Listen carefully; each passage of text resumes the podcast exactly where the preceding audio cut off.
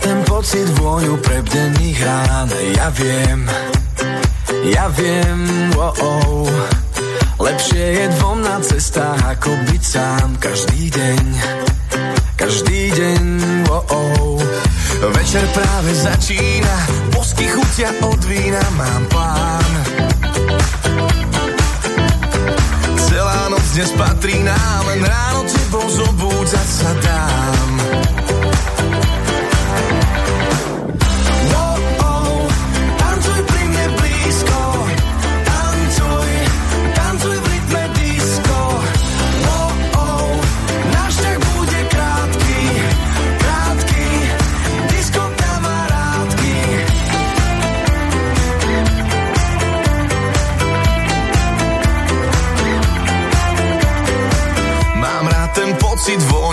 srdcových dám. Ja viem, ja viem, oh, oh.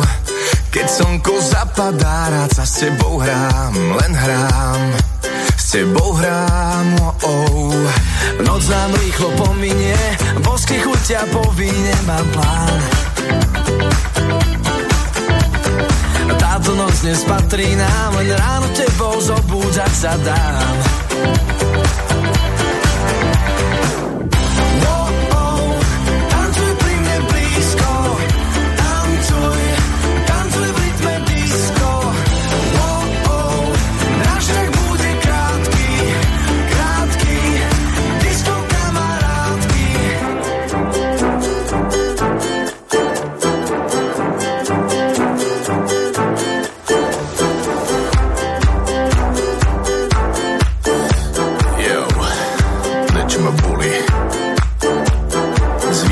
Sa cesta. Stretáme ľudí a míname mesta. Pomalým tempom na cestách. Kľúčku ideme po mestách. Pridaj sa k nám, nechaj sa zviesť. Ukážem ti jednu z ciest. Ruku na srdce, hlavu hore. Dneska žije mesto moje. No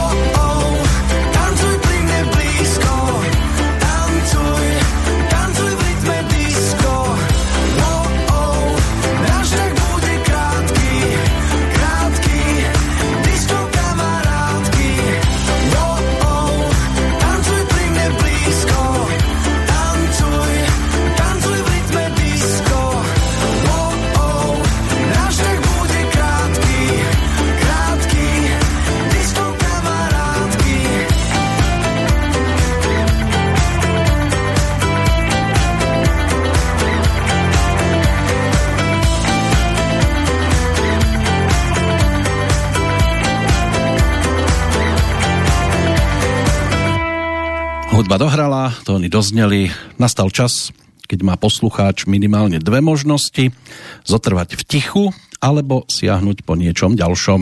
No a ako tak sedí, môže premýšľať aj nad tým, čo dopočúval, či už teda po obsahu textu, potom, kam ho to dostalo v rámci emócií, alebo či je to presne to, čo chcel samotný autor aj dosiahnuť, keď pesničku ako takú dokončilo a rozhodol sa ju posunúť práve týmto smerom, čiže k cieľu zvanému poslucháč. Tá odpoveď sa nedosahuje vždy jednoducho.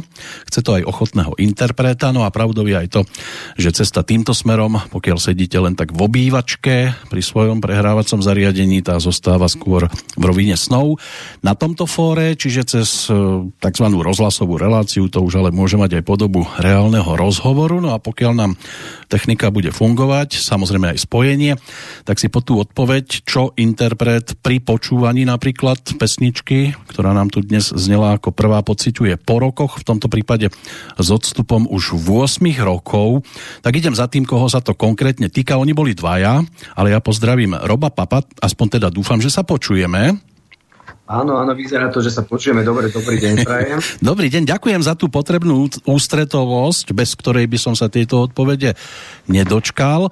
Takže aké sú pocity speváka, keď po rokoch počúva to, čo konkrétne teda v roku 2014 ste spoločne s Bystríkom dali dohromady pesničku na cestách. Či sa aj spomienkovo vraciate rád napríklad do týchto 8 rokov v čase späť? No, tá, túto pesničku konkrétne mám aj veľmi rád, lebo toto bolo celkom také, také veselé, aj nakrúcanie videoklipu a tak. A, a v podstate až som prekvapený, že už je to toľko rokov, lebo mne to príde, ako keby tá pesnička mala dva roky maximálne. A v podstate sme s Bystrikom aj 8 rokov hrávali. My sme boli non-stop ako keby rodina, takže sme boli na tých cestách uh-huh. po mhm. koncertoch po Slovensku.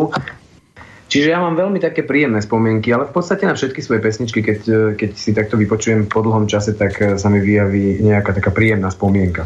No dáme priestor aj starším nahrávkam, ale keď už sme pri tejto spoločnej nahrávke s Bystrikom, on si ju potom zaradil na album Hej dievča v roku 2020, ale vo vašom prípade na ten album celkom dlho už čakáme.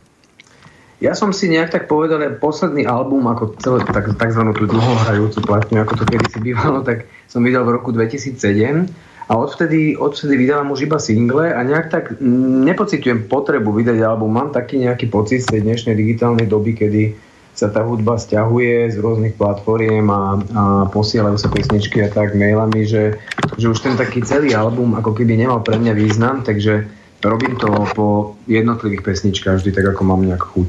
Možno ste zaregistrovali, keď sa to všetko menilo a z vinilov sa prechádzalo na CDčka, potom tu boli tie minidisky, tak sa muzikanti začali aj celkom usmievať, že to nakoniec skončí tak, že sa bude hudobný nosič ukazovať pinzetou. V podstate sa to vyplnilo, lebo dnes už e, poslucháči, e, im postačia tie rôzne e, stránky, kde pesničky sú uložené v tých akože archívoch a ani to veľmi fyzicky v ruke držať nemusia. Je to pre muzikanta vášho typu niečo, čo vás aj trošku bolí, že nemôžete to v tej fyzickej verzii ponúkať, ako keď sme si to v tom listovali v tých obaloch a čítali si texty a teraz už poslucháč ani to nepotrebuje mať v ruke. Ja musím povedať, že dlho som si na to musel zvykať a že dlho to bolo také veľmi nepríjemné pre mňa, lebo ja si mm, celkovo tak ťažšie zvykam na, na nejaké veľké zmeny.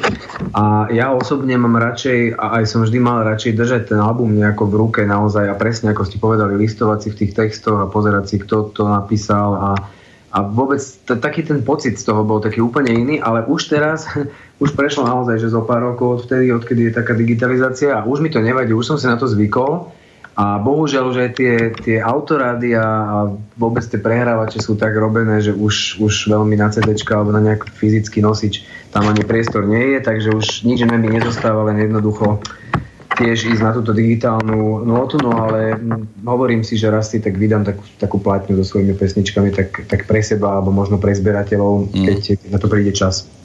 Platne sa vracajú do mody, takže je tu nádej, že to bude aj vo vinilovej verzii. Ten rok 2022 e, pre vás jubilejný, pretože ten, kto to sleduje, vie, že ste v januári si pripomenuli 40 Ach, áno. Letí to neuveriteľne. Bola aj nejaká prípadná oslava, hudobná, nejaký koncertík v tejto súvislosti? Nie, nie, toto som ani nerobil a uh, ani nejakú veľkú oslavu 40 som nejak nerobil, sa musím priznať. Celkovo už tak nejak neoslavujem uh, v takomto našom slovenskom zmysle oslav. Ale je to sranda, je to neuveriteľné, lebo aj hudbu už v podstate mm, od toho prvého albumu môjho prešlo 22 rokov a tiež mi to nikdy tak nepríde, že tiež sa tak mm, nejak tak inak mi ten čas uteká.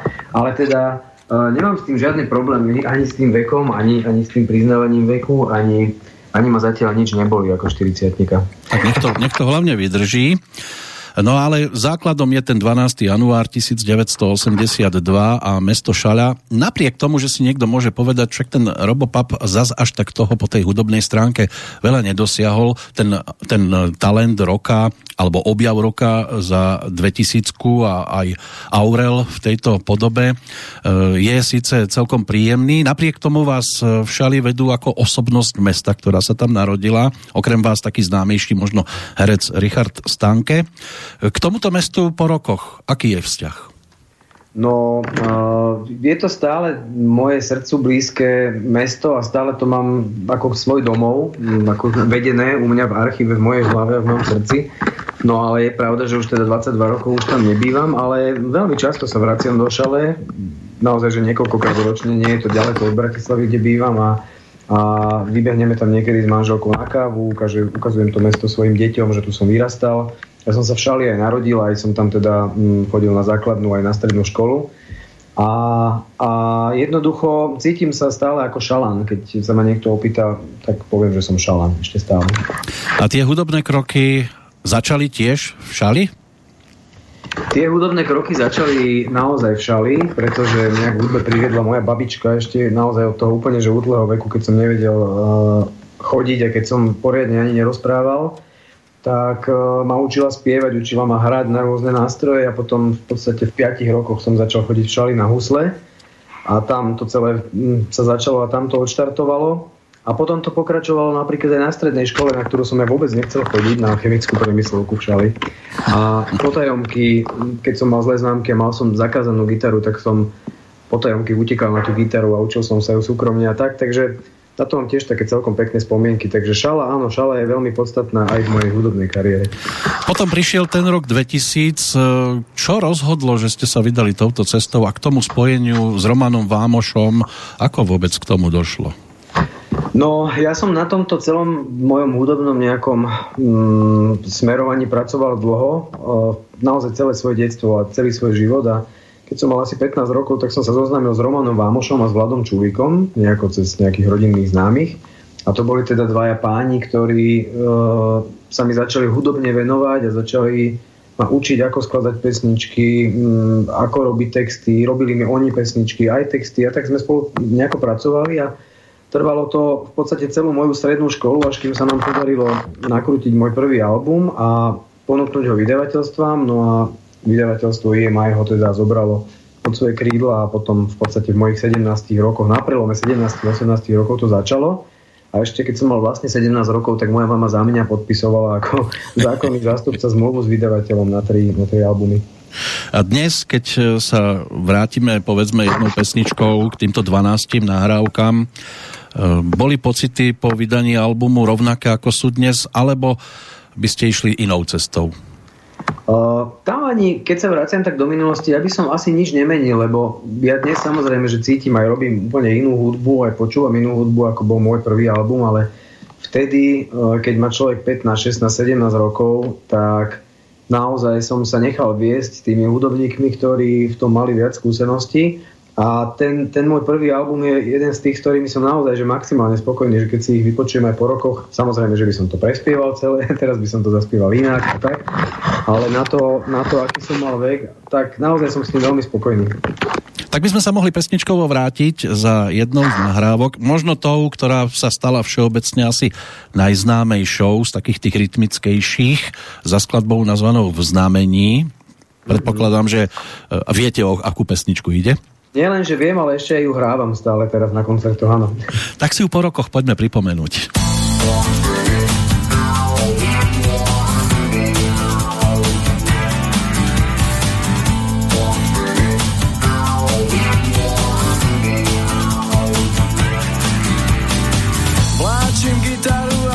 Bláznivé nápady.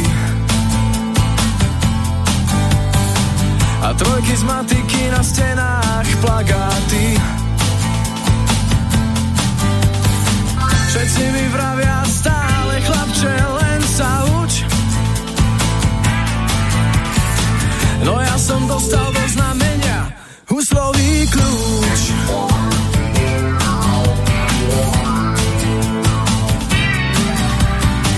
Zákazy, príkazy a rôzne návody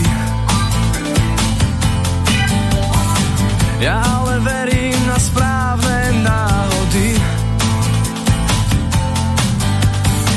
Dávajú za vzor cudzích ľudí, ktorých nepoznám. Na čo to všetko? Ja chcem byť sebou sám. Aj keď sa potknem a spálim, nevadí, zaplatím za to sám. Možno sa vo svete stratím, nevadí, zaplatím za to sám.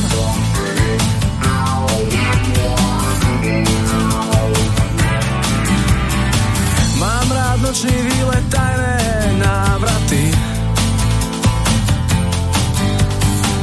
S dievčatami chodím zakázané záhrady.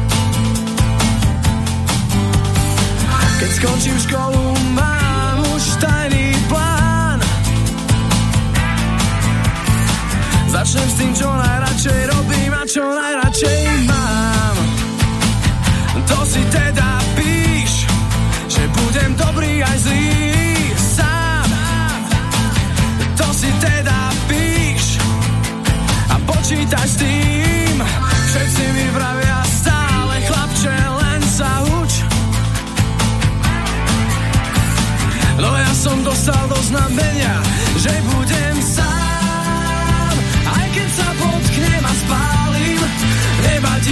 zaplatím za to sám.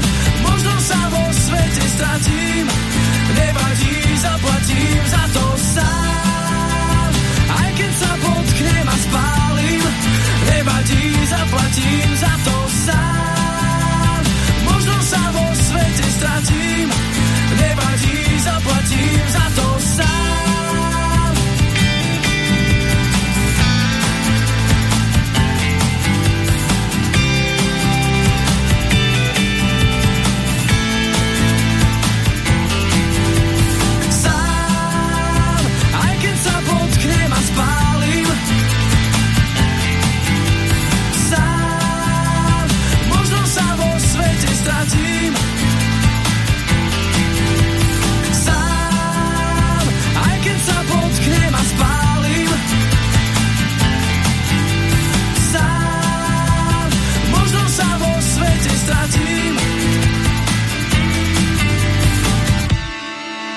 Podľa pesničky má rád nočný výlet, tajné návraty a e, aj keď sa spáli, tak e, v každom prípade v našej blízkosti ešte môže zostávať. To slniečko možno k tomu aj prispieje, ale v každom prípade je na našej Skyblinke dnes Robo Pap. Dúfam, že sa počujeme stále. Áno, áno, stále som tu. Super. Ja keď si vybavím spomienku na tento album, tak e, si predstavujem ten priestor, v ktorom som sa s ním fyzicky stretol prvýkrát ako CD-čkom a možno to bude pre vás e, nečakané miesto. Bol to byt e, pána Aliho Brezovského, Fíha. tam som sedel, točili sme rozhovor a potom som sa mal možnosť pozrieť do jeho hudobného archívu, aj na jeho CDčka a našiel som tam aj CDčko, ktoré ste mu osobne venovali a zelenou fixkou bolo napísané Alimu za pomoc pri mojom štarte. Tak poďme Aha. prezradiť, ako prispel Ali Brezovský k štartu Roba Papa. No, ja ako som spomínal, tak ja som sa v podstate od detstva snažil nejakým spôsobom, tak ako sa dalo, dostať sa k tomu, aby som sa nejak mohol živiť hudbou. A, a už ani neviem presne, ako presne sme prišli k tomu, že som sa zoznámil s pánom Brezovským a v podstate pre slovenský rozhlas sme spolu začali robiť nejaké pesničky a kde sa dalo, tam som vystúpil ešte keď predtým, ako som mal ten album a on bol takým mentorom a mnohých spevákov aj mňa a veľmi, veľmi nám radil, lebo musím povedať, že s takým tínedžerským dieťaťom, polodospelým, to vie pekne zamávať, keď eh, sa začne pohybovať v tom našom tzv. show. Takže, takže na toto si veľmi pekne spomínam a teda pán Brezovský naozaj mi veľmi, veľmi milo a nezištne eh, vtedy pomáhal. On stál, on stál na začiatku aj televíznej kariéry Mekyho Šbírku, ktorého si vybral do pesničky o rodný kraj, napriek tomu, že bol odhováraný. Vy ste boli tiež e, vo svojich začiatkoch v jeho blízkosti. Spoločná skladba ale nevznikla. Nie, ale mm, ani neviem prečo jednoducho, mm, asi to tak malo byť a už teda predpokladám, že ani nevznikne, ale, ale každopádne na ňo spomínam veľmi, naozaj veľmi s láskou a s úctou a, a dúfam, že takíto ľudia ešte, ešte budú, ktorí budú mladým talentom tak pomáhať, ako to robil on. No a potom prišiel 28. maj 2002, mali ste tesne po 20 a boli ste hlavou dole. No. Hlava dole našťastie nepadla, ale prišiel album, z ktorého si najvýraznejšiu pozornosť vyslúžila Vatikánska mena.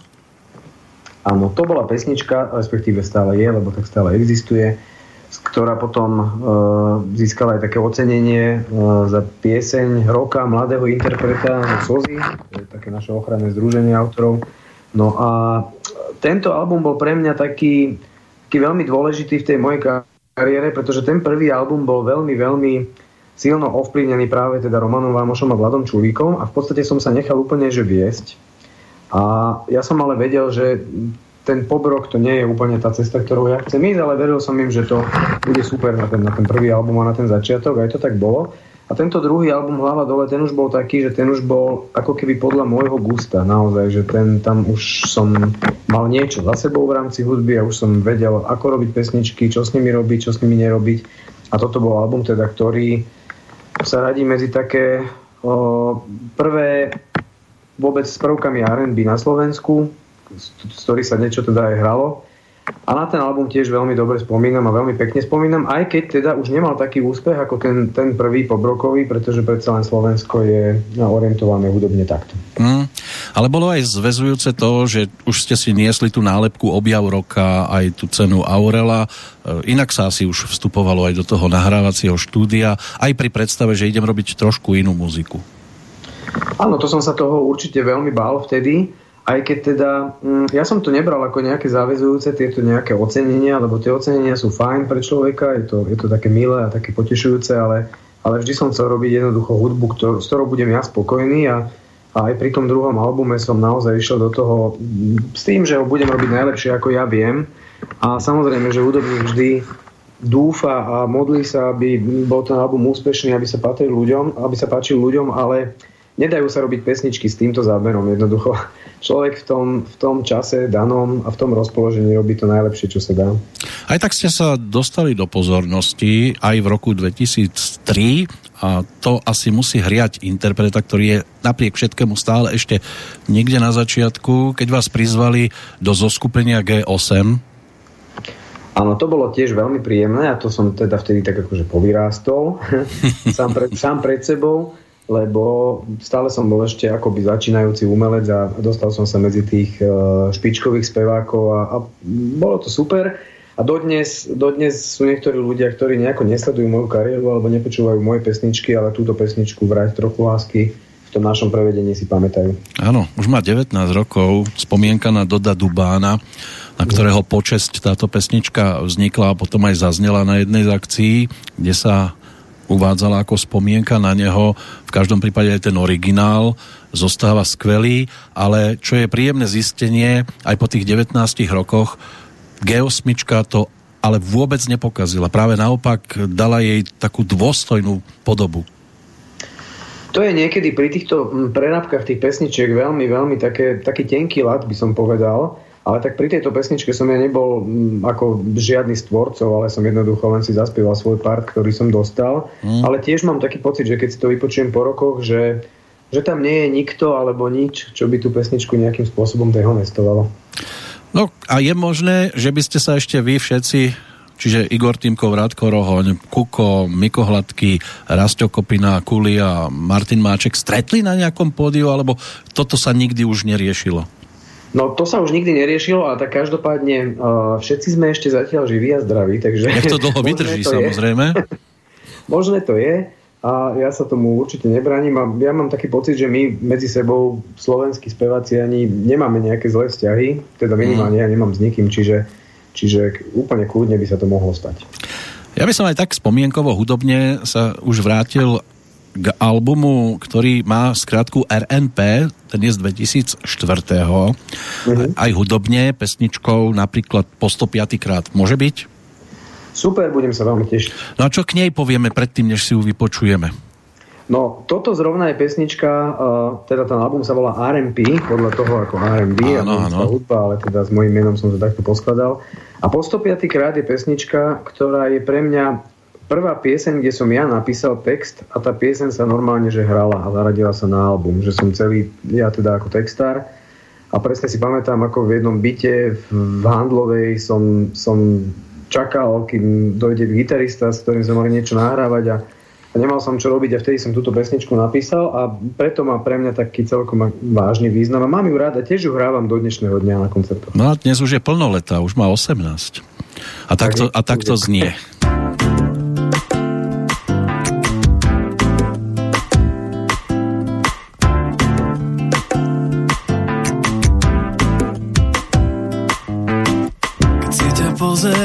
ako stojíš ráno pri dverách. Skúšam slova nájsť na to, ako krásne vyzeráš.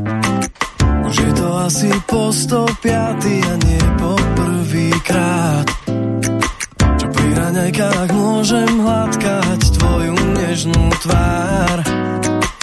Dúfam, že to tiež už takto berieš prečítaného máš. Pre mňa to už nie je samozrejme, že sa moji tak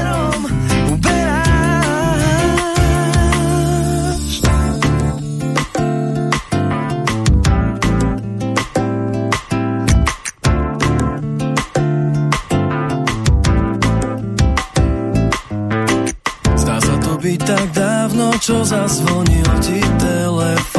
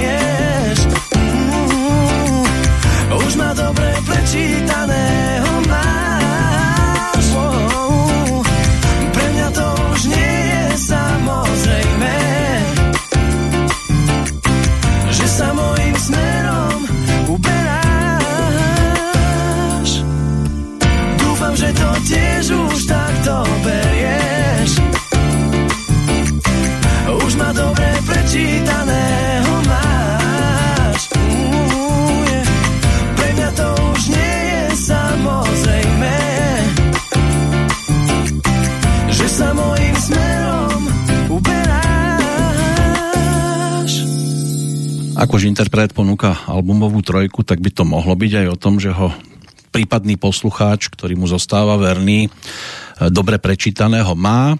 Tí, ktorí sa dostali aj na určité hudobné stránky a našli si niečo, čo sa spája práve s albumom R&P, tak tam našli viacero žánrov, ku ktorým to bolo pripojené. To znamená electronic, hip hop, rock, blues, pop, ballad, rhythm and blues, pop rap alebo soft rock. Je vôbec niektorý z týchto žánrov blízky tomuto albumu? Pýtam sa samotného Roba Papa. Ja sa priznám, že ja som nikdy nemal rád to škatulkovanie, mm, ktoré nám hudobní kritici a tak dávali, že nejaká pesnička je presne v tomto a v takomto štýle. Ani som sa nikdy nesnažil sa vtesnať do nejakého štýlu, ale ja si myslím, že aj tento album, aj tie ďalšie pesničky, ktoré robím, je to stále pop. Je to stále pop, je to proste mainstreamová hudba a možno má nejaké prvky R&B alebo má nejaké prvky bluesu.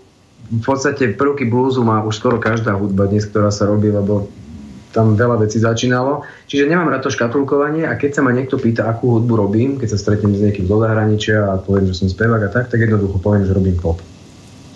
A sú tam aj duety, ktoré vznikali, aj na tomto albume sa objavili. Uh-huh. Podľa čoho prebieha výber u vás, keď tam napríklad príde Miša alebo Dara Rollins?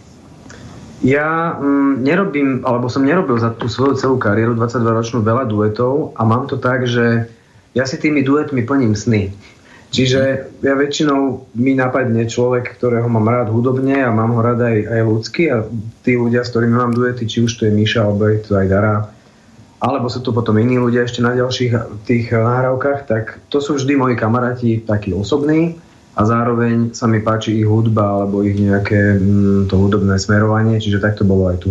Tak samozrejme, keď človek zaklopé, tak musí byť ochota aj na druhej strane a zaklopalo sa potom v roku 2007 na Čarovný dom, Uh-huh. A ako hostia tam vtedy účinkovali okrem Tiny, aj vtedy boli partnermi Anita Soul a Marcel Palonder a niečo tam narozprával aj Igor Štefuca, ktorého hlas to je niečo úžasné počúvať samozrejme. Hlavne cez tie prírodopisné filmy sme boli zvyknutí. Takže Čarovný dom, keď sa teraz povie po tých už 15 rokoch, v oktobri to bude 15 rokov, to tiež je neuveriteľná doba, ktorá odvtedy uplynula. Čo sa prvé vybaví? Čarovný dom, to som mal také naozaj také muzikánske obdobie, kedy som sa tej hudbe tak veľa venoval a kedy som si trošku tak uletel z toho popu takým takým iným nejakým neštandardným smerom a dnes, keď si ten album púšťam, tak sa tak, tak usmievam nad tým iba, že to by som teraz spravil celé úplne inak. Ale nevadí, lebo vlastne to tak malo byť a v tom čase to tak aj teda bolo. A práve tým, že pán Štefuca mi nahral tam mm, nejaké tie svoje, zopár svojich vied, som si tiež splnil taký sen, lebo presne z prírodopisných filmov som si jeho hlas pamätal, tak som sa mu jednoducho ozval a on veľmi milo mi povedal, že samozrejme, že príde, porozpráva a dokonca bez nároku na honorár, takže na toto mám veľmi, veľmi peknú spomienku. No a Marcel Palunder s Anitou Sol mm, sú pre mňa jedni z najlepších vôbec spevákov, akých tu máme. Marcelovi Palonderovi som zhliadal ešte v časoch, keď, keď som sa sám neživil hudbou, lebo m, mm, ja si myslím, že spevák v prvom rade by mal vedieť spievať. Čiže aj hudba, ktorú počúvam, je taká, kde tí speváci naozaj vedia spievať a Marcel a Anita teda sú v tomto úplne špičkoví. Hmm. No ja si zase pre zmenu spomínam na naše stretnutie pred desiatimi rokmi na pôde iného rádia tu v Banskej Bystrici. To ste už Slovensko obchádzali v, vo dvojici s Bystríkom. Hmm. Došlo na prvú takú výraznejšiu pesničku Všetko sa zmení. Kde vás osud dal dohromady? To je celkom také, mm, také tiež vtipné, lebo ja som Bystrika veľmi nepoznal ako spevák a Bystrik v rozhovoroch teda rozpráva, že on ma poznal a poznal aj moje pesničky, že dokonca na svojich takých vystúpeniach aj nejakú moju pesničku hrával. Ale bubeník, s ktorým sme potom hrávali obidvaja, Ludosrnec, ten vymyslel, že robil nejaký turnaj pingpongový v osobnosti slovenskej hudby alebo niečo podobné a nejako nás tam zavolal a tam povedal, že vy dva by ste mali spolu hrať. No my sme sa na tom iba tak zasmiali, že toto vôbec, lebo my robíme každý úplne inú hudbu. Ale vtedy slovo dalo slovo a nejaká chémia hudobná tam naozaj preskočila a my sme nejako zo dňa na deň začali spolu hrávať, koncertovať, nahrávať a tak nás to bavilo, že plných 8 rokov sme naozaj v podstate ani nemali svoje solové kariéry. Zaujímavé je, že vznikla prvá pesnička, tá druhá potom o dva roky neskôr málo kedy vydrží priateľstvo medzi hudobníkmi. Hmm. Vám, to, vám to vydržalo celkom pekne dlho, však asi to platí dodnes, predpokladám. Áno, no my sme sa potom po tých 8 rokoch už hudobne rozišli, ale tak to naozaj si myslím, že tá, tá hudobná časť nejako u nás bola naplnená proste a potom sme chceli už každý robiť niečo iné. A dodnes sme kamaráti, teraz Bystrik mal taký velikánsky koncert v Trnave na amfiteatri, kde oslavoval on svoju 40 lebo sme teda rovnaký ročník a tiež som tam vystúpil ako host, čiže, čiže naozaj dodnes sme kamaráti a dodnes veľmi, veľmi s osmiechom si vieme spomínať na tie naše roky, lebo boli také celkom divoké. No ale pri spomienke na túto pesničku na jednej strane je fajn, že názov zase všetko nevystihuje, pretože napriek tomu, že sa všetko mení okolo nás, vy ste ako priatelia zostali pohromade, tak by možno neškodilo, keby sme si vypočuli aj túto singlovku. Veľmi sa na ňu teším.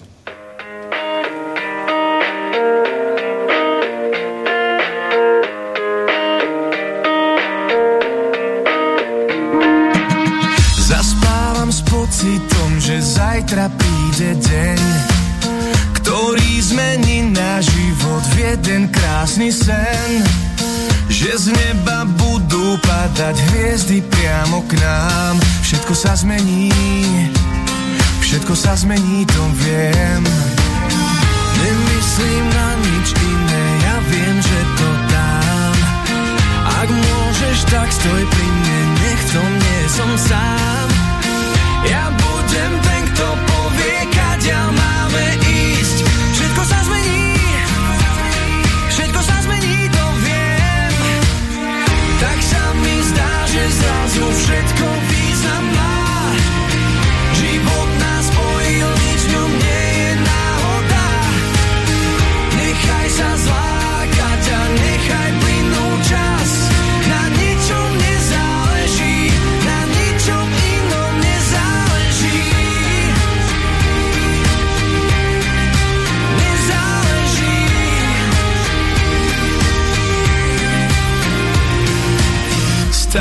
sa pýtam, či to všetko zmysel má. Nič nie je nemožné, ak na to nie si sám. Ja chcem byť ten, čo z plných pľúci zakričí. Všetko sa zmení, všetko sa zmení, to viem. Nemyslím na nič iné, ja viem, že to dám. Ak môžeš, tak stoj pri 也不见得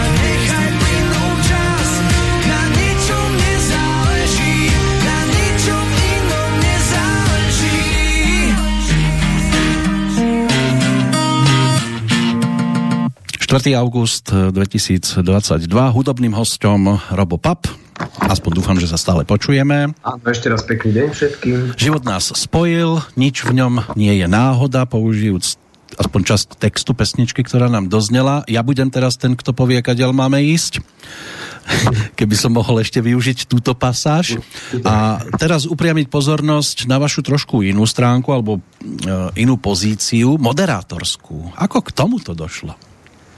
To si myslím, že mm, tým, že sme malá krajina, tak tu je to tak, tu sa to tak sam, samostatne, alebo same vyvíja, same od seba, veľa spevákov potom neskôr aj moderuje a ono to asi vzniklo tak, že som niekde hral na nejakom koncerte, kde ma niekto poprosil, že nemohol by si to trošku odmoderovať a niečo povedať k tým ďalším účinkujúcim a tak a mňa to celkom bavilo tak som sa začal uberať aj tým smerom, ale ja si nikde nehovorím, že som moderátor, ani to nikde nepíšem, ani, ani sa tým nejako neprezentujem, ale je pravda, že možno tak 30% e, mojich vystúpení je práve, že nie som hudobník, ale som moderátor, no a až teda to skončilo zatiaľ, skončilo tak, že som, som dostal reláciu o varení, ktorú som mm-hmm. rok e, mal v RTVS. No a teším sa na ďalšie také moderovačky, ale priznám sa, že naozaj si nehovorím moderátora, že asi by som si netrúfol moderovať nejaký priamy prenos v televízii, ale také veľké športové podujatie rôzne, napríklad teraz nedávno som moderoval v Bardejove takú obrovskú akciu 100 rokov bardejovského futbalu, kde boli a tak to vy zase nemôžete bolo... pamätať začiatky bardejovského futbalu. Áno, to si nepamätám síce, ale trošku som si vtedy naštudoval, keď som tam išiel. A na takéto teda akcie si ako moderátor trúfam. No a trúfli ste si aj na varenie. Ako je to doma? Musíte teraz pomáhať? To je skôr tak naopak. Ja sa vareniu venujem veľmi dlho a od 2012 roka roku som začal v podstate aj robiť taký svoj blog o varení. Každý môže variť, uh-huh. ktorý bol celkom úspešný a máme tú značku, ktorá stále funguje a pod ňou robím rôzne také live cooking show a robil som školy varenia a tak. To je, to je moje najväčšie hobby hneď po hudbe, takže ja som sa naozaj veľa v tomto smere vzdelával a učil som sa, pracoval som s takými najlepšími šéf-kuchármi, ktorí tu sú na Slovensku uh-huh. a dokonca aj teraz mám e, ešte občas ponuky zostaviť degustačné menu napríklad v rôznych dobrých reštauráciách. Na jeseň budem zostavovať degustačné menu pre jeden taký hotel vo Vysokých Tatrách. Čiže um, aj reláciu o varení som dostal najmä preto, lebo, lebo tí tvorcovia vedeli, že tomu vareniu sa naozaj venujem. Keby sa na to pozrel napríklad taký pán Bukovský, ako človek, ktorý sa zdravej výžive venuje, myslíte si, že by vám to vyškrtal tam, ten zoznam jedál? Určite, určite by vyškrtal. Aj čo sa týka tej zdravej výživy, tak tam už som veľmi tak opatrný v tých vyjadreniach, lebo je obrovské množstvo ľudí, ktorí študovali nejakým spôsobom zdravú výživu a nevedia sa dohodnúť ani medzi sebou, ano, že čo naozaj zdravé je a pre koho to zdravé je. Ale m, mm, týmto smerom nejdem. Čiže keď aj robím ja recepty alebo niek- niekomu radím, tak to nie je ako výživový poradca, ale je to vyslovene v rámci chute. No svojho času sa k moderátorskej e, stoličke alebo k moderátorskému mikrofónu spomedzi spevákov asi najvýraznejšie priblížil Meky Šbírka, ktorý, ak sa nemýlim, dokonca aj moderoval Slávika, kde ste spievali pesničku, ktorú sme si vypočuli v znamení. Presne tak. Že? Bolo to Presne tak a to je tiež jedna z vecí, na ktoré som už aj zabudol, ale nedávno som si robil taký poriadok vo videokazetách, takže som si niektoré pozeral a presne toto som našiel. No Meky nás opustil minulý rok. Podľa vás, aká je to strata? Je to veľká strata. Ja teda poviem, že ja, ja beriem život taký, aký je a mm, viem, že tá smrť jednoducho patrí k životu, že to tak je. A niekto, niekto umrie mladý, niekto starý, niekto starší, mladší. A samozrejme, že mi je to veľmi ľúto a ja som sa s Mekým aj osobne poznal. A, a je, vždy je to taký šok pre nás, lebo jednak, že sú to kolegovia hudobní a jednak sú to, a teda Meky bol človek, na ktorom som tiež vyrastal.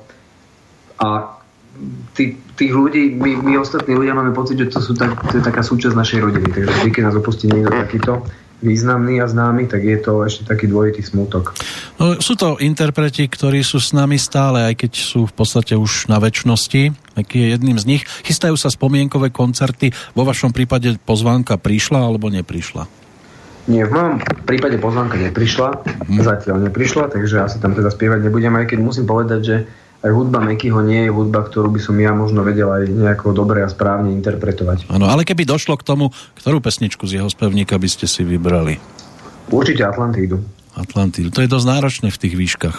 A preto presne by som si vybral a preto ju mám rád. Hmm. Tak človek musí mať aj určitú guráž. Vy máte aj svedomie, napríklad. Teraz myslím už na pesničku, pochopiteľne, ale verím, že tam je čisté svedomie aj po inej stránke. Keď sme sa dohadovali na diálku, že čo by sme si tu mohli zahrať, tak ste mi ju poslali. Dôvod bol o čom? Mm, toto je jedna z takých najnovších pesničiek mojich, Svedomie a to je pesnička, ktorú, ktorú mám rada, ktorú v podstate som robil s textárom Vladom Čulíkom, o ktorom sme dnes už hovorili, ktorý so mnou spolupracuje od mojich 15 rokov a už sme nejakým spôsobom prepojení. No a tá pesnička, alebo skôr ten videoklip je o tom, ako všetci radi súdime ľudí, ako si sedíme na kavičke pozeráme tých ľudí, ako prechádzajú a podľa toho, ako vyzerajú a ako sú oblečení alebo aké majú auto, tak hneď máme taký príbeh v hlave, že odkiaľ to asi majú a kto to je. A potom je niekedy vtipné sledovať, ako sme sa veľmi milili a celé je to všetko úplne naopak. Takže tá pesnička Svedomie je pre mňa taká pripomienka, aby som si každý deň na to spomenul, že netreba súdiť ľudí podľa toho, ako vyzerajú.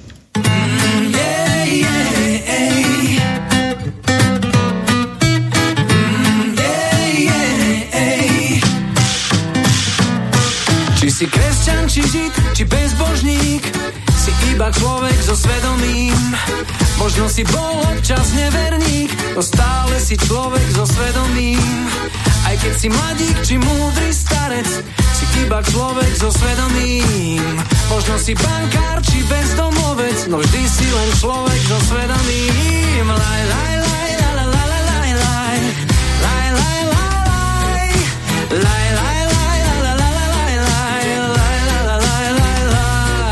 Tak hľadajme v sebe to dobré, veď toho nikdy nie je dosť.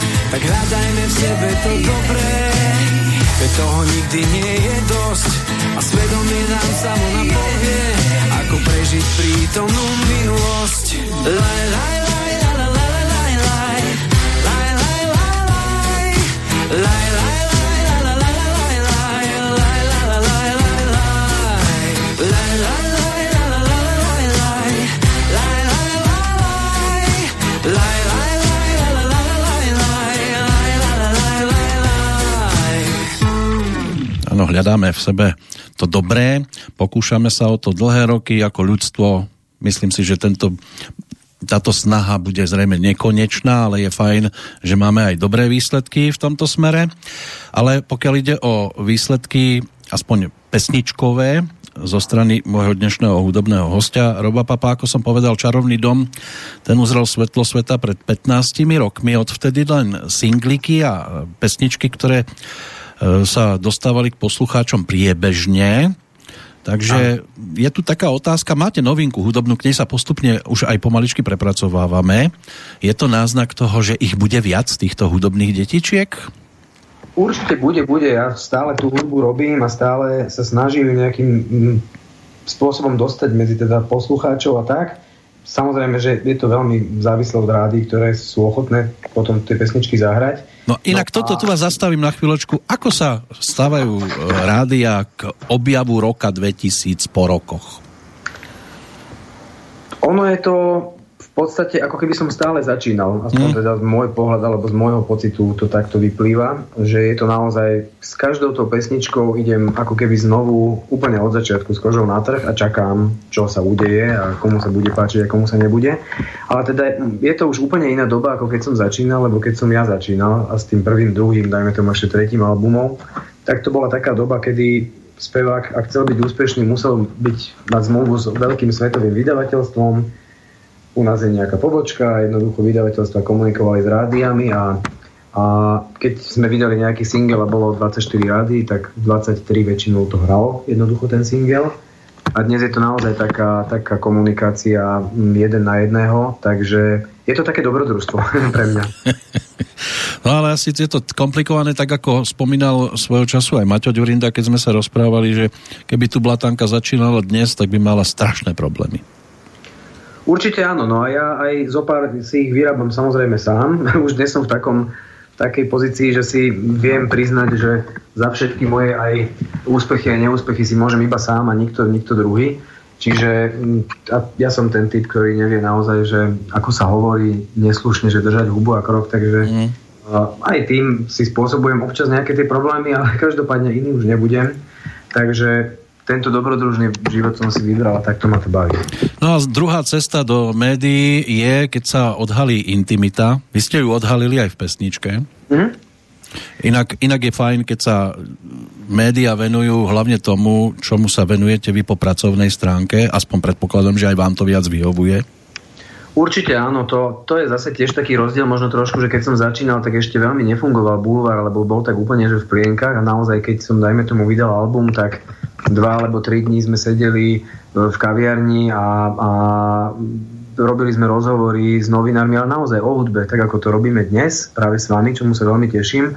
A bola to doba, kedy si aj tí novinári dopredu naštudovali, s kým idú robiť rozhovor, o akých pesničkách idú robiť rozhovor a dnes je to tak úplne inak. Dnes mi zvoní telefón niekoľkokrát do týždňa s otázkami, či už som predal byt, alebo je doma všetko v poriadku. No. Takže je taká trošku iná doba. Tak teraz vás vidia s kočiarikom sa prechádzať, tak aj tam chcú nakúknúť. Presne tak. No, ale tá intimita v pesničke, čo ste tým chceli s Vladom Čulíkom, lebo on je predpokladám textárom tejto pesničky, ano. čo ste chceli povedať? No ja väčšinou Vladovi e, dávam také dlhšie zadania k pesničkám, keď teda idem robiť s Vladom nejakú pesničku, ale tuto som bol v takom rozpoložení, že som mu len zavolal a povedal som, Vladko, prosím ťa, urob mi veľmi jednoduchý text o láske. Ale že veľmi jednoduchý. A poslal som mu taký popevok, čo som mal hotový a ako to už býva ovláda, tak za veľmi krátkých pár hodín mi poslal ten text na ktorom som nič neprerobil a jednoducho som to nahral, vtedy som takú pesničku nejak tak cítil. A máte často takúto skúsenosť, že príde text a je to super od A po Z, nepotrebujem nič škrtať, žiadne slovo, ktoré by mi nešlo do úst? O, práve preto spolupracujem s Vladom Čulíkom dlhé roky a s inými textármi to je naozaj tak raz za uhorský rok, lebo funguje medzi nami taká chémia, že keď sa aj nevidíme 5-6 rokov, že osobne, tak ako náhle mu zavolám, že mám nejaký nápad na pesničku, tak on mi väčšinou, väčšinou to býva, že veľmi rýchlo mi pošle uh, text, ktorý mi pasuje do úst naozaj na milimetre, čiže u neho nemusím meniť vôbec nič. A je to určite o tej chémii, pretože som mal veľa textov skvelých doma na skúšku aj od naozaj že výborných textárov, dokonca uh, som takto raz dostal na, na vyskúšanie, myslím, že 80 textov od, od pána Urbana ale ani jeden mi jednoducho nešiel. Že tam naozaj musí fungovať taká chémia medzi dvoma ľuďmi. No je fajn, keď medzi chlapmi tá umelecká chémia funguje a keď odhalia intimitu, ktorá sa poslucháčom zapáči, tak snáď bude vyhovovať aj táto hudobná.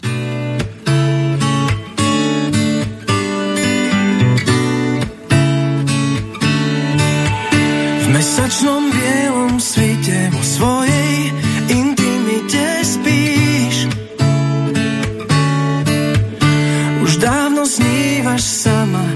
meškám, snáď mi odpustíš.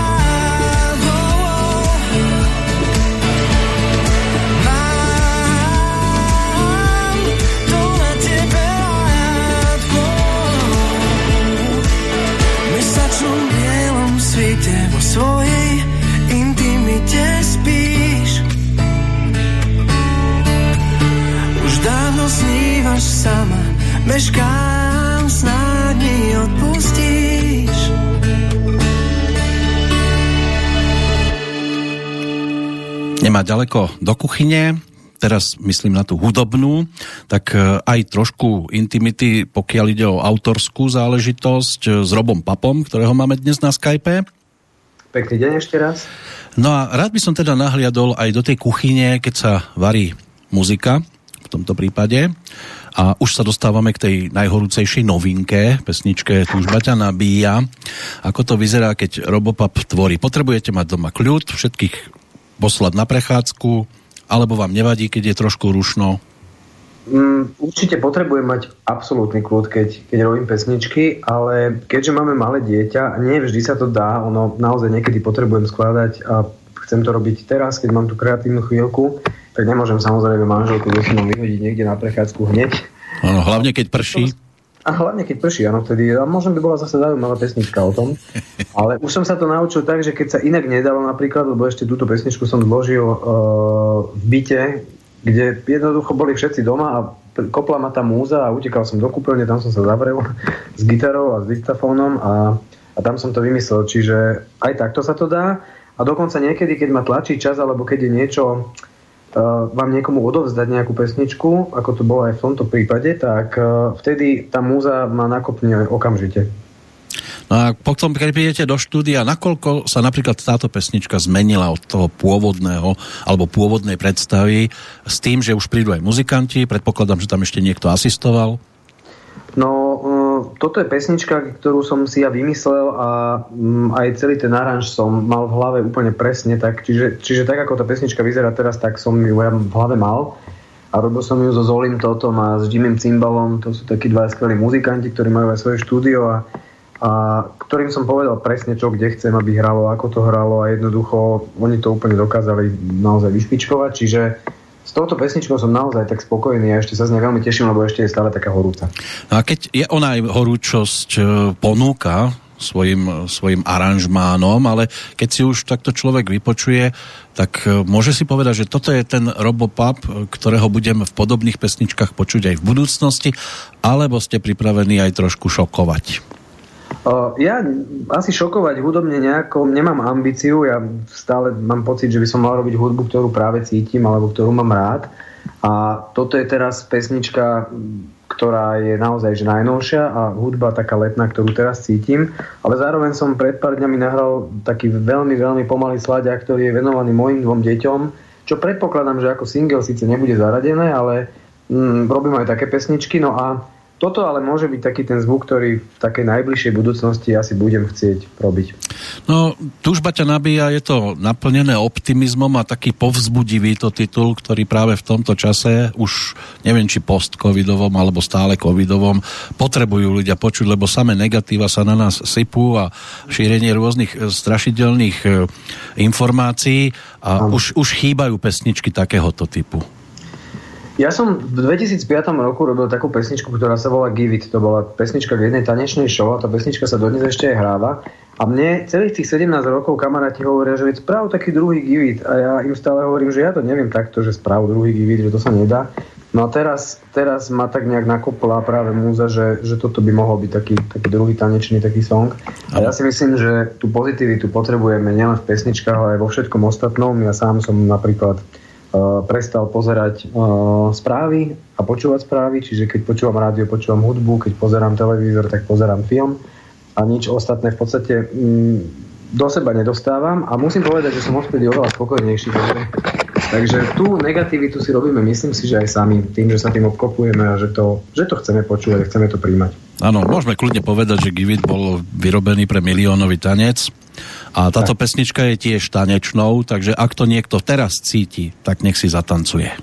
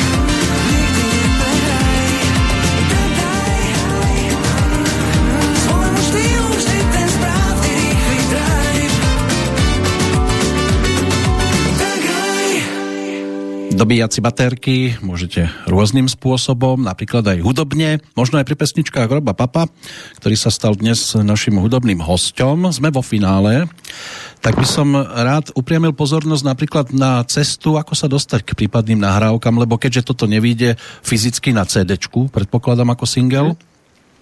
No, už ako to býva v tej dnešnej dobe, tak budú na všetkých digitálnych platformách a práve dnes, ešte pred našim rozhovorom celé dobe, kde som sa tomu venoval, že som že som tú pesničku posielal na všetky tie dostupné digitálne platformy, takže... Mm-hmm. Toto bude cesta.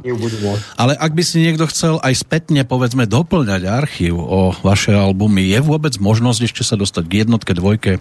No, musím povedať, že bohužiaľ nie, pretože to sú albumy, ktoré vyšli pod hlavičkou veľkých vydavateľstiev a a už jednoducho, keď sa dopredali po tých rokoch, tak už sa nerobila dotlač, takže prvého, druhého, tretieho albumu mám doma ja tak pre seba vždy dve kopie, aby, aby nejaká záloha bola. A život ide ďalej. Áno, zase sa musím vrátiť k Maťovi Ďurindovi, keď vydávali album Dámska jazda, tak e, nosil so sebou v kufri v aute napálené CD, lebo vydavateľstvo mu dalo obmedzený počet, tak si nakopíroval aj obaly. Toto asi vaša cesta nebude. To je, to je veľmi vtipné a to je, to je zaujímavé, že táto historka je aj normálne verejná, to som netušil, lebo ja som s Maťom Ďurindom hrával v určité obdobie také spoločné koncerty. V roku 2002 a toto som s Maťom zažil, takže, ale nikdy som to nikomu nahlas nehovoril. Tak to som sa ho vtedy pýtal, že Maťo, že to vážne? Že ty... Áno, mne sa páčilo, lebo prišli za nimi také dve dievčence, také 12-ročné a poprosili ho, Maťko, keby sme chceli CDčko, vy ste kamarátky, že áno, tak tu máte jedno a požičiavajte si. áno, áno, s Maťom je veľká sranda, každopádne vždy bola, takže za to toho naozaj obdivujem. No ja som zatiaľ teda takéto napálené nerozdával s No ja dúfam, že bude záujem o muziku vašu a že budú pribúdať pesničky, že sa v dohľadnej dobe dočkame aj ďalších. V každom prípade vám ďakujem za čas, ktorý ste nám venovali, za to rozprávanie a verím, že sa zase po rokoch niekde stretneme a budeme mať možnosť si takto pekne porozprávať. Ja ďakujem veľmi pekne za priestor a prajem vám krásny deň aj všetkým poslucháčom. Na záver tu mám pesničku, ktorá nás vráti oblúkom k jednotke skladbu pod lampou. Môže byť? Určite, môže byť. Aspoň si trošku zaspomíname. Ďakujem tak. pekne. Nech sa darí a tešíme sa opäť niekedy do počutia. Do počutia.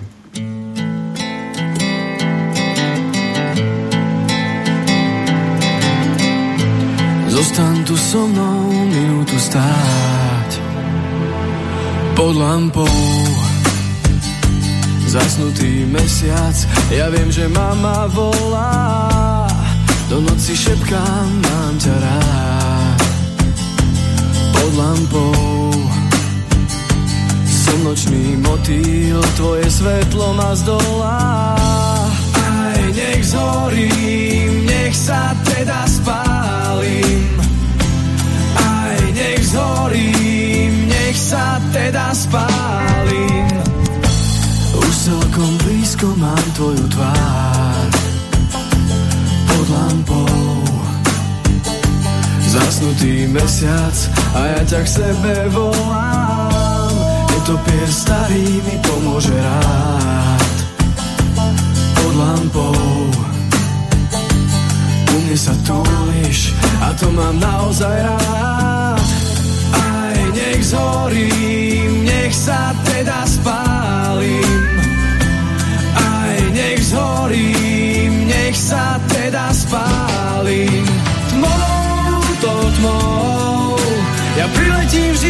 tebou.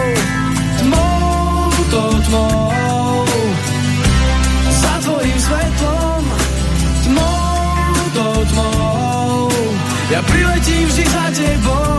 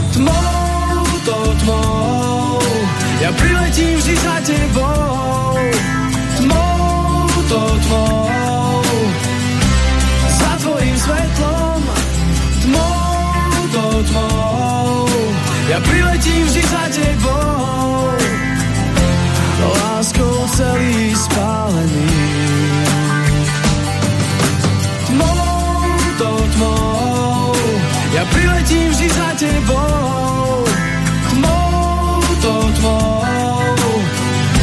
Za tvojim svetlom Tmou, to tmou. Ja priletím vždy za tebou. Láskou celý spálený.